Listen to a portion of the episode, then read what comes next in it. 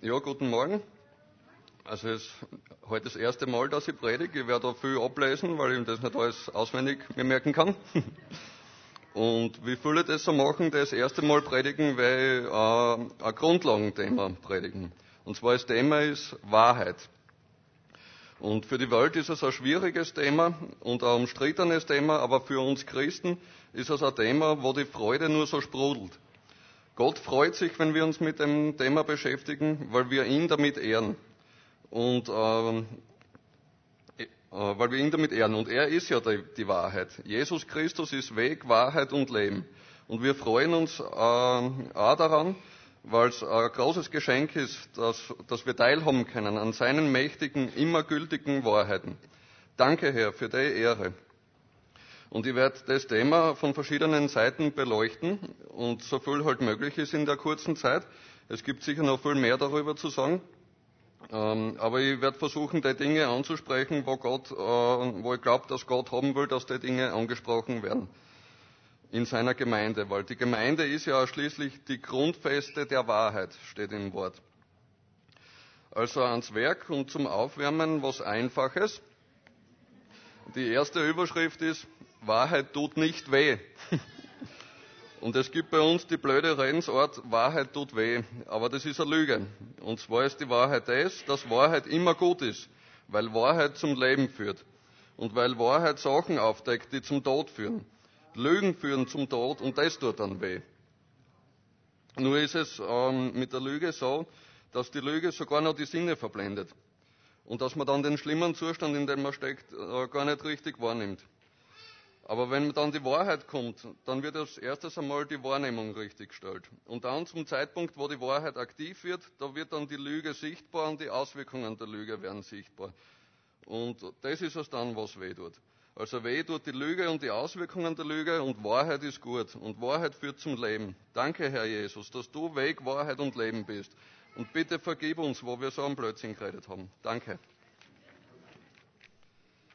So, dann der nächste Punkt ist, jetzt werde ich genauer ausführen, warum Wahrheit zum Leben führt und Lüge zum Tod.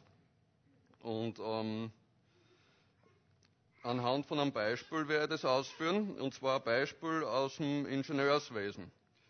Wenn man eine Brücke bauen will oder ein Haus bauen will, dann muss das vorher durchgerechnet werden. Wenn ein Fehler in der Berechnung äh, war, dann stürzt es nachher ein, oder je nach Schwere des Fehlers halt. Aber es muss in dem ganzen Berechnungsprozess muss Wahrheit im Sinne von Richtigkeit geherrscht haben. Und wenn die Wahrheit dort fällt und sie Fehler eingeschlichen haben und die Fehler sie aufsummieren und Folgefehler passieren, dann entsteht das, dass die Struktur, die da gebaut wird, dass die irgendwann nicht mehr tragfähig ist und einstürzt. Also ist durch Fehler und Inkorrektheiten und durchs Fällen von Wahrheit ist Zerstörung verursacht worden. Und das ist überall anders auch so. Dort, wo Wahrheit fällt, dort ist Lüge. Und es ist nur mehr eine Frage der Zeit, bis der Tod einzieht. Und deswegen sage ich, durch den humanistischen Einfluss in den Schulen äh, ist den Leuten das Bibellesen total vermisst worden. Und ich möchte euch ermutigen, schaut dort hinein. Und ich habe mich auch gefreut, wie die Irmi da die Bibelschule heute erwähnt hat. Das, ich glaube, das ist sehr wichtig. Und es ist das Wort Gottes, das Wort des ewigen Gottes. Es, das ist der, der Himmel und Erde geschaffen hat. Und das ist der, der uns geschaffen hat. Und das ist der, der das Leben ist und die Wahrheit ist und dessen Wort ist es. Und wenn ich von dem Wort konsumiere und lese und mir bewusst bin, dass ich da jetzt Wort Gottes lese, dann bewirkt es in mir Leben, weil ich Wahrheit in mich aufnehme. Und, ähm, ja, und auf Wahrheit folgt Leben. Und auf Irrtum und Lüge, oder wie auch immer man das sagen soll, dort wo nicht Wahrheit ist, dort ist Tod. Und wo nicht Leben ist, dort ist Tod. Also kehren wir um von allen Lügen und nehmen Wahrheit an und leben. Und ich finde den Zugang so stark, weil er nicht moralisierend ist. Sei brav, habe ich oft genug gehört, aber es hat nicht geholfen bei mir. Aber der Zugang, der Zugang über die Wahrheit zeigt mir zwei Wege auf. Der eine führt zum Tod und der andere führt zum Leben.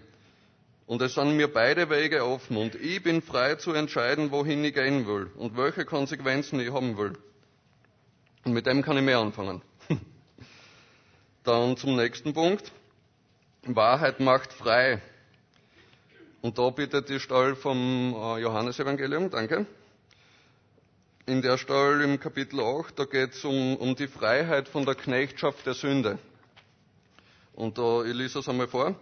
Johannes acht, einunddreißig bis zweiunddreißig, da sprach Jesus zu den Juden, die an ihn glaubten. Wenn ihr in meinem Wort bleibt, so seid ihr wahrhaftig meine Jünger. Und ihr werdet die Wahrheit erkennen. Und die Wahrheit wird euch frei machen. Und ähm, da werde ich auch nur auf einen gewissen Aspekt eingehen. Und zwar, ich möchte es äh, anhand von einem Beispiel erklären. Und zwar die sichtbarste Form von der Knechtschaft der Sünde sind Süchte. Und der Kraftarm von Süchten und Gebundenheiten sind Lügen. Und solange die Lügen als Wahrheiten behandelt werden, solange äh, haben die Süchte äh, die Kraft. Und wenn die Lügen durch Wahrheiten ersetzt werden, verschwindet die Kraft der Sucht und der Mensch ist frei und kann entscheiden, das zu tun, was er eigentlich tun will. Und ähm, dazu zu einem Beispiel aus meiner Geschichte. Ich war elf Jahre lang Raucher. Und ich habe in den letzten Raucherjahren den inneren Wunsch äh, gehabt, aufzuhören, aber aufgrund von anderen Lebenserfahrungen, wo er Ankämpfen gegen Suchtproblematik sehr begrenzten Erfolg gezeigt hat und das noch dazu bei relativ hohem Aufwand. Aufgrund dessen bin ich nicht ein einziges Mal, habe ich nicht ein einziges Mal versucht, mit dem Rauchen aufzuhören, weil ich gewusst habe, dass es nicht funktioniert hätte. Aber dann hat Gott mich befreit, dadurch, dass er mir plötzlich gewisse spezifische Wahrheiten in den Geist kommen hat lassen. Äh, darauf folgend habe ich eine Zeit von absoluter Kontrolle und minim- bei minimalem Kraftaufwand gehabt und starker Freude gehabt. Und der Eröffnungsschlag äh, von dem Anfang meiner Nichtraucherkarriere war eine Beobachtung in meinem Bekanntenkreis, wo jemand Unscheinbares nach einer fünftägigen Nichtraucherzeit sehr lebendig und kraftvoll gewirkt hat. Und, und die Beobachtung hat mein Denken angeregt, was an selbigen Abend den, einen Entschluss zur Folge gehabt hat. Ich will kein Raucher sein. Und ich habe mein ganzes Rauchzeug in den Mistkübel geworfen und war ein glücklicher Mann. Und dann hat der geistige Kampf angefangen. Und es war keine Schlacht mit Blut und Anstrengung, es war vielmehr wie ein ruhiges Schachspiel, wo ich lauter Damen gehabt habe und der Gegner nur ein paar wenige Bauern. Und in dem Sinn war es kein Kampf, sondern ein Gemetzel. Ohne eine Figur zu verlieren, habe ich den Gegner ohne Anstrengung weggeputzt. So stark ist Wahrheit gegen Lüge, aber man muss sie anwenden. Und das hat so ausgeschaut. Mein alter Mensch hat immer wieder aus Gewohnheit die alten Lügen ausgespuckt. Und gleichzeitig hat mir Gott als Geschenk wegen seiner Gnade und Liebe sofort die Wahrheiten in meinen Geist eingeben, die die oft lächerlichen Angriffe sofort zerstört haben. Einer der häufigsten Angriffe war die banale Lüge, ein Schickwertsglas. Nach dem Essen oder bei Wartezeiten oder so. Und das ist sofort darauf äh, abgeprallt an der Wahrheit, nein, das ist nicht Glas, das führt zur Sucht und das will ich nicht. Wie mächtig ist die Wahrheit von, von Gott? Danke, Herr Jesus. Und ähm, man sieht auch, wie wichtig es ist, dass man sich über seinen Willen klar ist. Und, und wie wichtig es ist, seinen Willen auszuüben. Ein anderer Lügenangriff war ein Tierversitzender. Ein ganz fieser, gemeiner. Und der war so: Schau auf deine Vergangenheit, schau auf deine Süchtlerkarriere, andere können aufhören, aber du nicht, weil du nicht so willensstark bist. Bumm, das ist ekelhaft. Man erkennt die tiefe Boshaftigkeit hinter dem Angriff. Widerlich. Und, sie beinhaltet viele, und, und er beinhaltet viele Teilwahrheiten. Und das ist ja das Gemeine auch dran. Aber der Geist Gottes in mir hat geantwortet. Nichtrauchen ist nicht schwer, sondern Rauchen ist schwer. Einer, die wisst bei Regen und kalten Chickhullen warst. Und der ständige Aufwand, immer irgendwo auszugehen und sich einzusolchen. Und noch dazu die Zermürbung, dass man eigentlich was tut, was man gar nicht tun will. Na, Rauchen ist schwer. Es ist eine Last, es ist eine Bürde. Und Nichtrauchen ist leicht. Ja, danke, Herr, für deine mächtigen Wahrheiten. Und danke, Herr, für deine Liebe und deine Geduld. Und danke, Herr, für deine Gnade mit mir. Wie lieblich deine Worte sind, voll Gnade und voll Wahrheit. Und bei diesen zwei Aussagen erkennt man sehr gut den jeweiligen Vater der Gedanken. Und ich freue mich sehr über die liebevolle Art, die Gott hat, in der er mit uns redet. Und der Feind nutzt oft unsere Schwächen und Sünden und klagt uns an und reitet auf dem Nichtgelingen herum und will uns fertig machen. Und wir leisten oft dem Feind auch noch Schützenhilfe und machen seine Arbeit. Und wir dreschen ein auf uns und auf andere und fühlen uns dabei besonders fromm. Aber wir bringen dadurch keine Frucht hervor. Und das soll nicht so sein. Und Herr, vergib uns und führ uns in deine Wahrheit. Weil das Reden Gottes beinhaltet äh, die nützlichen Wahrheiten, die keinesfalls Sünden leugnen. Im Gegenteil, das Reden Gottes deckt die Sünden immer auf, sogar die Sünden in den Gedanken. Aber das Reden Gottes ist auferbauend und es zeigt einen gehbaren Weg auf. Es macht Hoffnung und bringt Frieden und Freude und Kraft, wohingegen reines Eindreschen für sich keinen Nutzen hat, selbst wenn es ausschließlich aus, aus äh, Teilwahrheiten besteht. Es verstört nur. Und die Lüge besteht dann darin, dass der Heilsweg und das Gnadenangebot Gottes verschwiegen wird. Aber zurück zur Nichtrauchergeschichte. Ich habe von erster Minute an Nichtraucher sein eine große Freude in mir gehabt. Und es hat sich angefühlt, als wäre mir eine riesige, unnötige Last abgenommen worden. Und genauso war es auch. Und die ersten Tage äh, haben sich wegen dem Nikotinentzug angefühlt, als hätten sie fünfzig Stunden. Aber es war eine großartige Zeit. Denn ich habe diese fünfzig Stunden pro Tag in einer Selbstbestimmtheit und in einer Kraft verbraucht, wie ich sie sonst nie mehr gehabt habe. Und jeder Gedanke ist sofort überprüft worden. Will ich das wirklich oder will mir da jemand was aufbürden? Und ein so ein waches Bewusstsein tagelang anhaltend habe ich sonst nie wieder gehabt. Und ich bin vom ersten Nichtrauchertag an äh, in gewohnter Gesellschaft gewesen unter Rauchern, ohne irgendeinen innerlichen Stress zu haben. Und meine Freude war ungetrübt. Und nach ein bis zwei Wochen haben die regelmäßigen Lügenangriffe aufgehört und nach ein bis zwei Jahren die unregelmäßigen. Und heute kann ich mich gar nicht mehr erinnern, wann das letzte Mal so ein Lügenangriff äh, war. Aber ohne die spezifischen Wahrheiten vom Geist Gottes hätte ich gegen die Summe der vielen kleinen und großen Lügen, die mich strategisch ineinandergreifend angegriffen haben, keine Chance gehabt. Jede einzelne Raucherlüge habe ich wie ein fleißiger Ritter vertrieben, indem ich jede Lüge als Lüge behandelt habe. Das heißt, ich habe sie als Lüge identifiziert und habe die Wahrheit entgegengestellt und dann verworfen. Und jetzt triumphiere ich als Hannes, der Raucherdrachentöter. Sehr wohl bewusst. Ja, wir haben keine Zeit. Sehr wohl bewusst, dass ich Ausführender der Kraft Gottes sein habe dürfen und dass mein Glänzen nur angeschienen sein ist. Angeschienen vom Gottes herrlichen Wesen, von seiner Gnade und Wahrheit. Danke, Herr Jesus, dass du mich auf diese mächtige und zugleich zärtliche Weise geküsst hast. So, und das ist ein Beispiel ähm, von, dem, von der Stelle von Johannes acht zweiunddreißig, nur Spezialisierung von dem allgemeingültigen Wort. Das, das Wort ist ja noch viel weitreichender gültig. Die Wahrheit macht frei, das ist ein wahres Wort. Und das ist ja so ein starkes Wort, weil das der Gleiche gesagt hat, der auch gesagt hat, es werde Licht und es war dann Licht, weil er absolut wahrhaftig ist. Und deswegen ist Schöpferkraft im Wort Gottes. Und wir sind erst am Anfang der Schöpferkraft im Wort Gottes zu entdecken und darin zu wandeln. Und er teilt ja mit uns. Und wir können uns, äh, wir können von seiner mächtigen Wahrheit Anteile empfangen. Und ich sage euch, es ist super. Also lasst uns umkehren und in Kraft legen, leben. Der Geist Gottes hilft uns, unsere spezifischen Wahrheiten zu finden. Und wer sucht, der findet. Und lasst uns fleißig bleiben, denn Wahrheit ist da. Und Wahrheit macht frei. Und Lüge tötet. Und deshalb lasst uns äh, über den innersten Willen klar werden. Will ich leben oder will ich sterben? Und wenn jemand sagt, er will sterben, dann sage ich zu dir, da bist du noch nicht auf den Grund der Wahrheit durchgedrungen. Da hast du die Summe der Wahrheit noch nicht überblickt. Da bist du noch von Lügen übers Leben verblendet und da stehst du noch unter Propaganda. Da bist du noch angelogen. Also weitersuchen. Und niemand sagt, dass es immer lustig ist. Aber was kommt nach der Wüste? Es gelobte Land.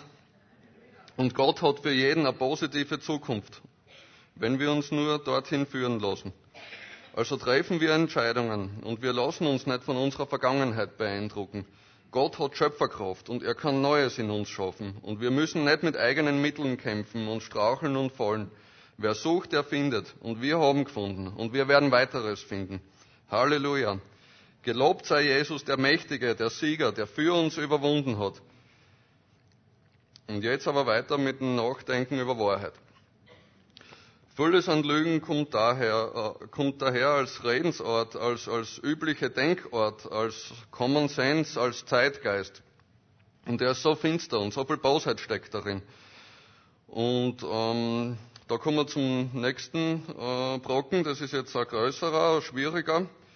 Das ist, ähm, die nächste Überschrift lautet Wahrheit in der Welt, eine schreckliche Bilanz. Und gemeint ist die Welt der Heiden. Das sind die Leute, die nicht glauben, dass das, was in der Bibel steht, die Wahrheit ist. Und das ist die Welt, die keinen Bestand hat. Und Gott hat der Welt ein zeitliches Limit gesetzt.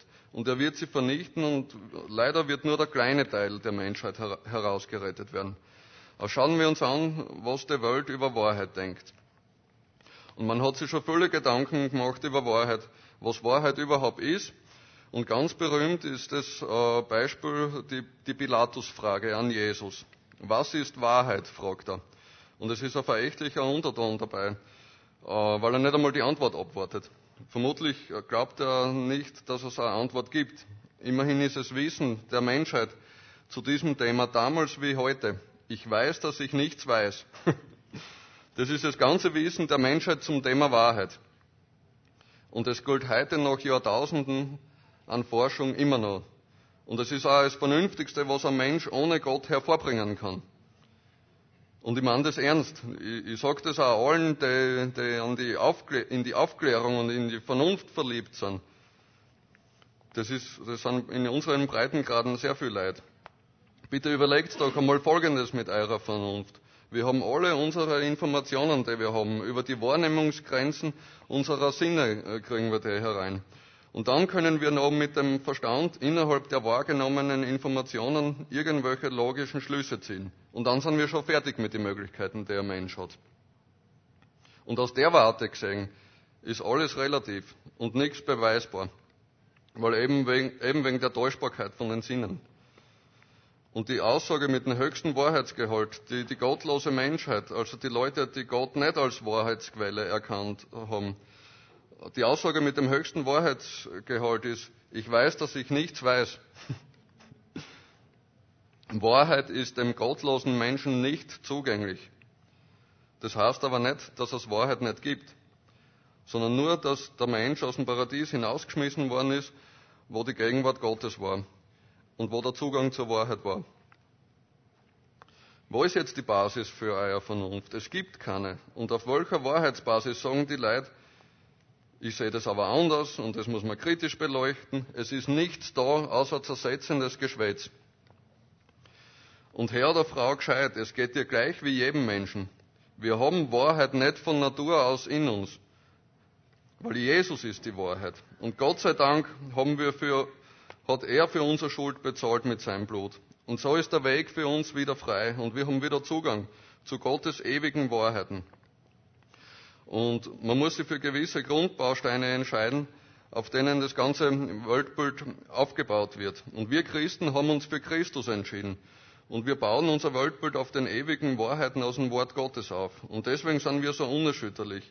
Man hat uns über Jahrtausende verfolgt und dahingeschlachtet, dann wieder unterwandert und korrumpiert und dann wieder verfolgt und dahingeschlachtet und dann wieder unterwandert und korrumpiert und so weiter. Und immer noch sind wir da als Gottes Zeugen, von, von Zeugen seiner ewigen Wahrheiten. Und wenn wir, äh, wenn wir aber die Grundannahmen von Gedankengerüst, wenn die nicht wahrhaftig sind, dann ist der ganze Aufbau, der darauf ist, nicht wahrhaftig und wird einstürzen. Und jeder, der äh, die Grundbausteine der Grundbausteine verwendet, der nicht Jesus, unser ewiges Wort sind. Der baut auf Lügen auf und wird scheitern. Dann schauen wir noch, ähm, der nächste Punkt sind die Auswirkungen von relativer Wahrheit. Viele Leute glauben heute nicht mehr, dass es eine absolut gültige Wahrheit gibt. Und damit sind sie einer der größten Lügen der Menschheitsgeschichte aufgesessen. Betrachten wir die Auswirkungen dieser Lüge. Was passiert, wenn man nicht glaubt, dass es eine absolute Wahrheit gibt? Dann gibt es plötzlich mehrere Wahrheiten, die irgendwie gegeneinander gewichtet werden müssen. Und jeder definiert sich seine Wahrheit ähm, vielleicht sogar jeden Tag neu. Und es ist kein Verlass auf solche Leute. Und dauerhafte Beziehungen sind mit den Leuten auch nicht möglich. Stichwort Lebensabschnittspartner. Heute sind wir verliebt, morgen haben wir uns auseinandergelebt. Also es ist keine Wahrheit da in ihrem Verhalten. Es gibt dann auch keinen Nutzen mehr für den Begriff Wahrheit. Der Begriff wird absurd. Es gibt dann ja nur mehr aktuelle Meinungen, Sichtweisen und wie man es sonst noch so nennt. Zeitungsartikel, glaube ich. Was daraus entsteht, wenn sie jeder sei, was entsteht daraus, wenn sie jeder seine Wahrheit zusammen definiert? Es entsteht sofort der Kampf darum, dem anderen seine eigenen Sichtweisen aufzudrücken. Und dann entsteht sofort Trennung zwischen den Leuten. Und man sieht also, wie der Verlust des Glaubens an die absolute Wahrheit nach und nach Unsicherheit, Unrecht, Unfriede, Unverlässlichkeit in den Menschenbeziehungen und Tod in der Gottesbeziehung verursacht. Und die Menschen werden dann zu einer schleimigen Ja-Sagermasse degradiert, die von ein paar wenigen Meinungsführer, Platzhirschen geleitet werden. Und ähm, die brauchen nur selbstsicher aufzutreten. Und es reicht vollkommen aus als Beweisführung, dass das wahr ist, was sie sagen. Und Andersdenkende werden sehr boshaft behandelt.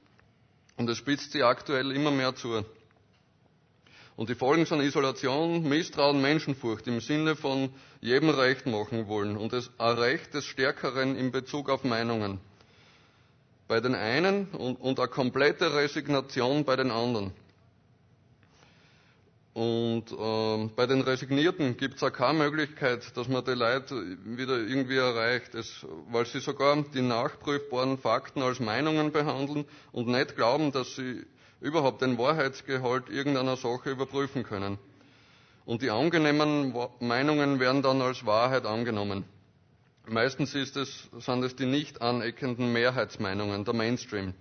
Eine sehr traurige Welt, schier zum Anschauen.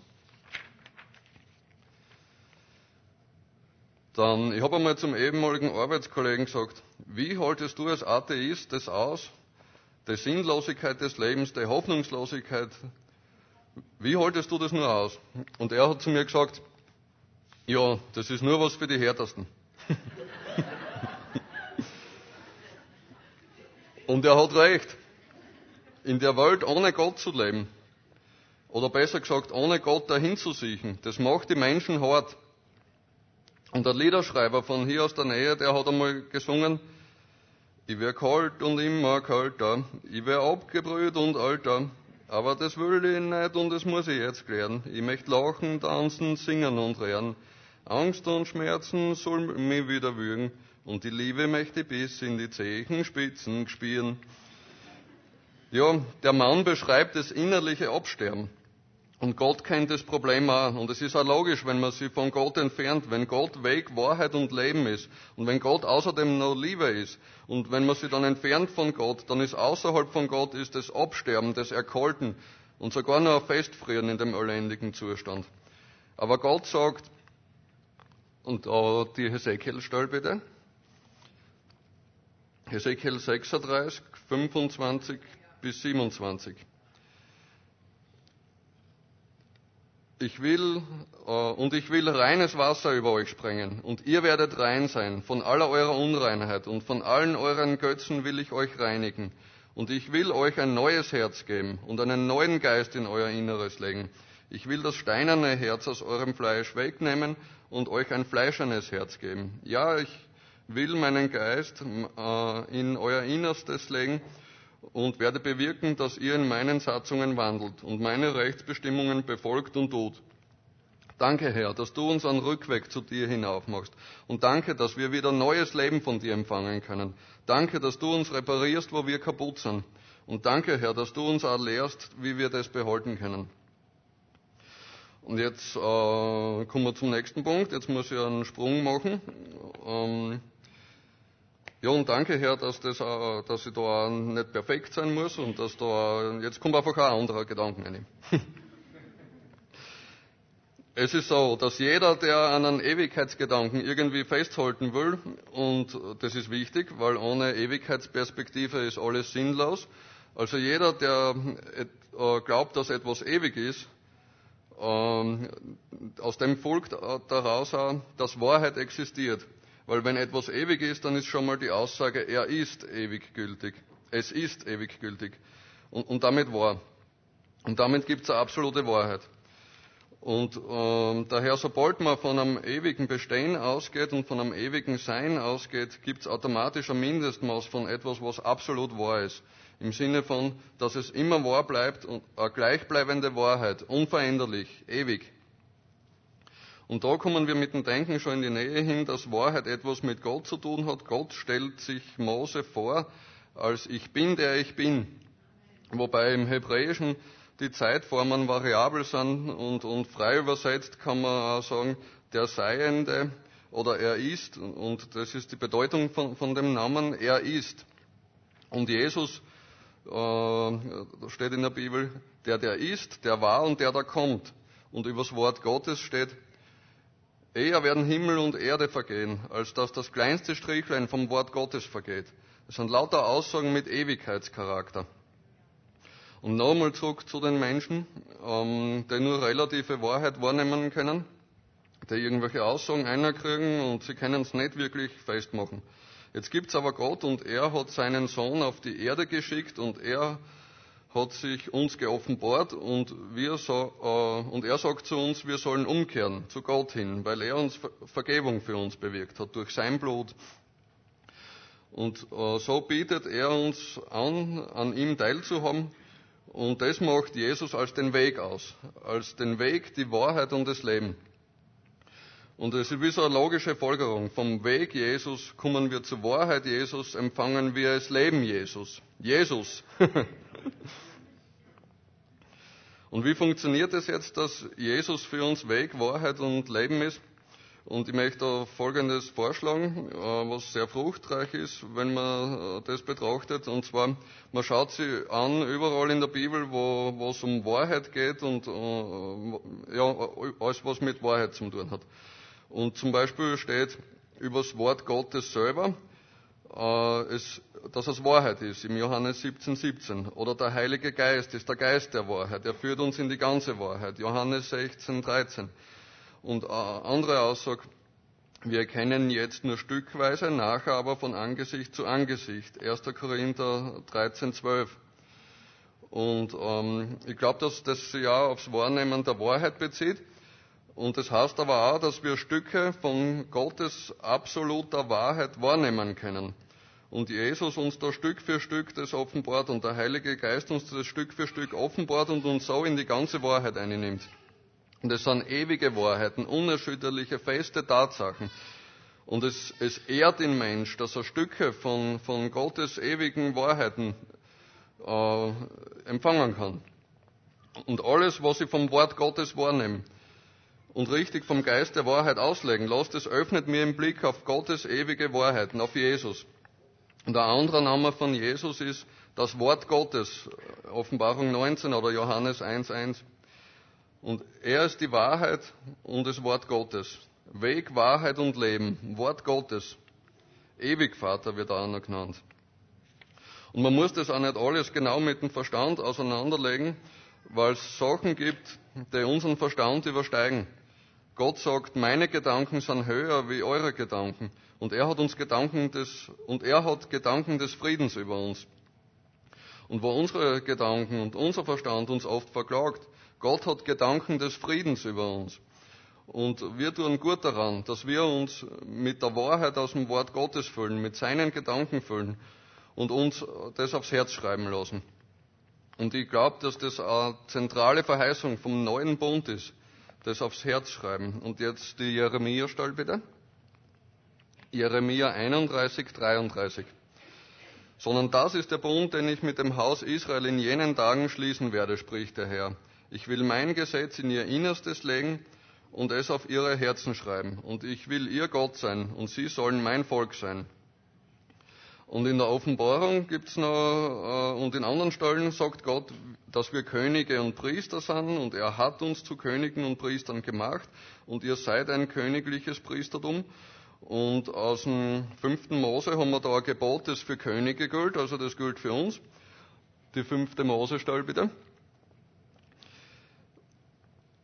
fünfter Mose siebzehn, achtzehn bis zwanzig. Wenn er dann auf seinem königlichen Thron sitzt, soll er eine Abschrift des Gesetzes, das vor den levitischen Priestern liegt, in ein Buch schreiben. Und dieses soll bei ihm sein. Er soll darin lesen alle Tage seines Lebens, damit er lernt, den Herrn, seinen Gott, zu fürchten, damit er alle Worte dieses Gesetzes und diese Satzungen bewahrt und sie tut, dass, sie, dass sich sein Herz nicht über seine Brüder erhebt und er nicht abweicht von dem Gebot, weder zur Rechten noch zur Linken, damit er die Tage seiner Königsherrschaft verlängere, er und seine Söhne, in der Mitte Israels. Und viele andere Stellen im, im Neuen Testament, zum Beispiel, lasst das Wort des Christus reichlich in euch wohnen. Die fordern uns auf, dass wir uns mit dem Wort Gottes füllen. Und ich glaube, genau das ist es, dass er seine, die Verheißung vom Neuen Bund, dass er sein Wort auf unser Herz schreibt. Wir sollen uns füllen mit dem Wort, weil das genau das ist, dass wir uns mit den Gedanken Gottes äh, füllen, mit der Wahrheit füllen. Und das ist der praktische Schritt, aus vom alten Mensch hin zum neuen. Und eben dadurch, dass wir Lügengedanken und Gedankenfestungen der Lüge, die sie erheben gegen die Erkenntnis Gottes, dass wir die Gedankenfestungen niederreißen, äh, ja, das macht den praktischen Schritt aus. Und ähm, genau, jetzt kommen wir schon gegen Abschluss. Und da, ich glaube, dass das auch, äh, zuerst habe ich gedacht, das ist banal, aber ich glaube, es ist trotzdem wichtig, dass das gesagt wird in der Gemeinde Gottes. Jetzt gebe ich einfach ein paar praktische Tipps zum Bibellesen.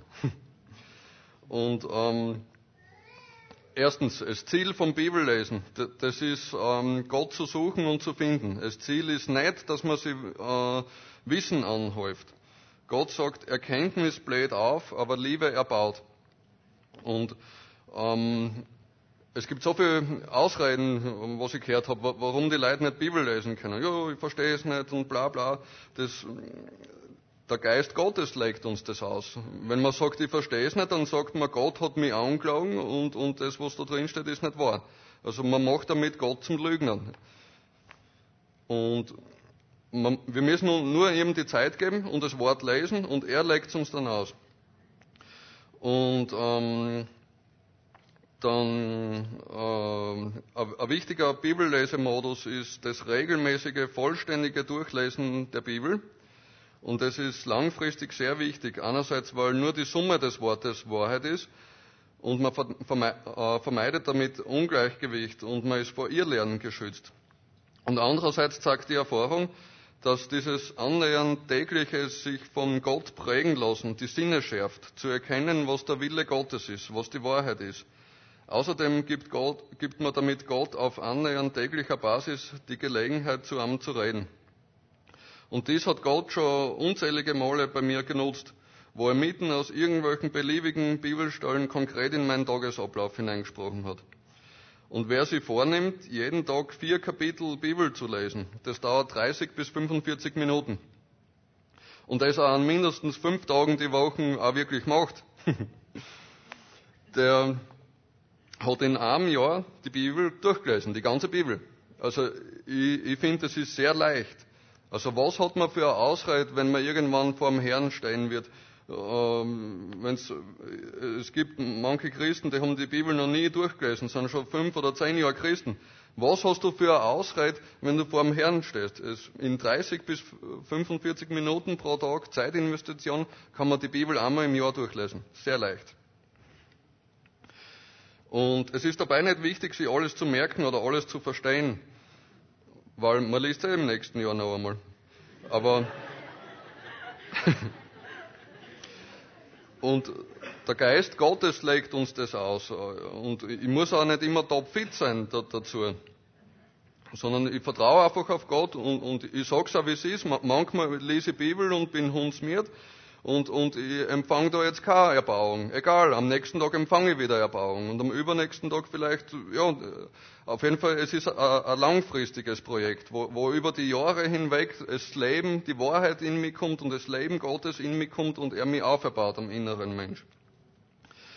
Dann einen zweiten wichtigen Modus, die Bibel zu lesen. Das ist das Lesen bezüglich einem speziellen Thema. Und der Modus ist sehr wichtig, um verschiedene äh, Fragen zu klären. Äh, ja, was sagt Gott über das Thema, was sagt Gott über was anderes? Ähm, ja, sehr hilfreicher Modus. Und der ist durchaus auch für Anfänger zu empfehlen, äh, weil es ja sehr gute Hilfen gibt heutzutage.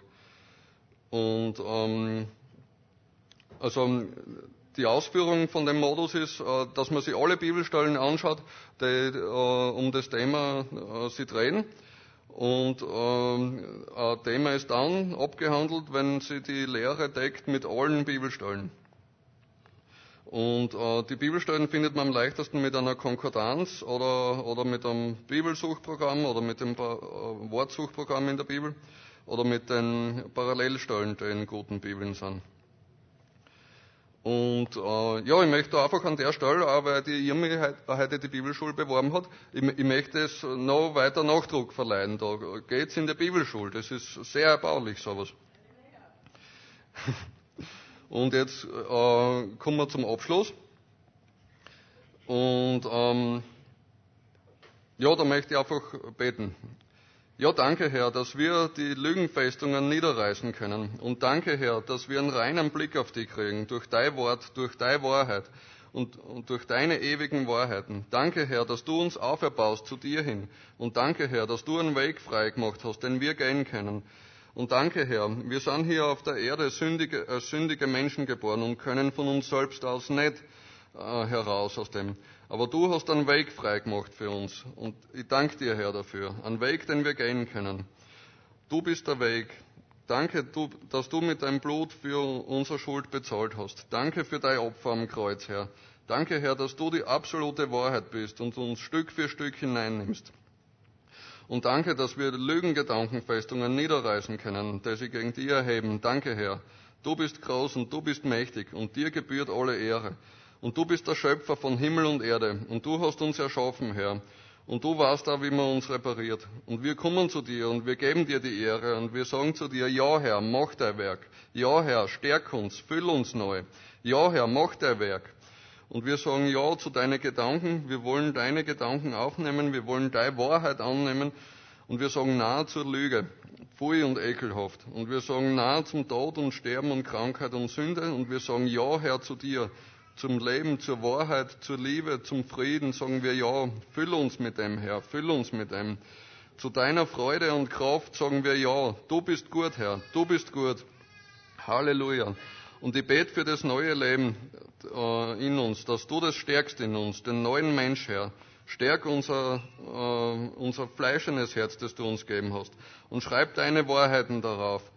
Und ich bete gegen alle Lügenfestungen, Heiliger Geist. Du bist der Geist der Wahrheit, dass du auf die, Stuhl, auf die Stellen draufdrückst und uns hinweist, dass wir das ausräumen können, damit der Blick auf die frei ist, damit dein Licht auf uns scheinen kann, unverstellt und ungehindert. Dass wir in deinem Licht, dass wir deinem Licht von deiner Herrlichkeit voll ausgesetzt sind, Herr. Und danke für die Riesenehre, dass wenn wir auf deine Herrlichkeit schauen, dass du dann deine Herrlichkeit in uns widerspiegelst und dass du uns verwandelst in deine Herrlichkeit. Halleluja, was für Ehre für einen Mensch. Danke, Herr. Was für Ehre für einen kleinen Mensch, dass er in deiner Herrlichkeit wandeln kann. Großartig ist es. Ja, danke, Herr. Halleluja. Amen.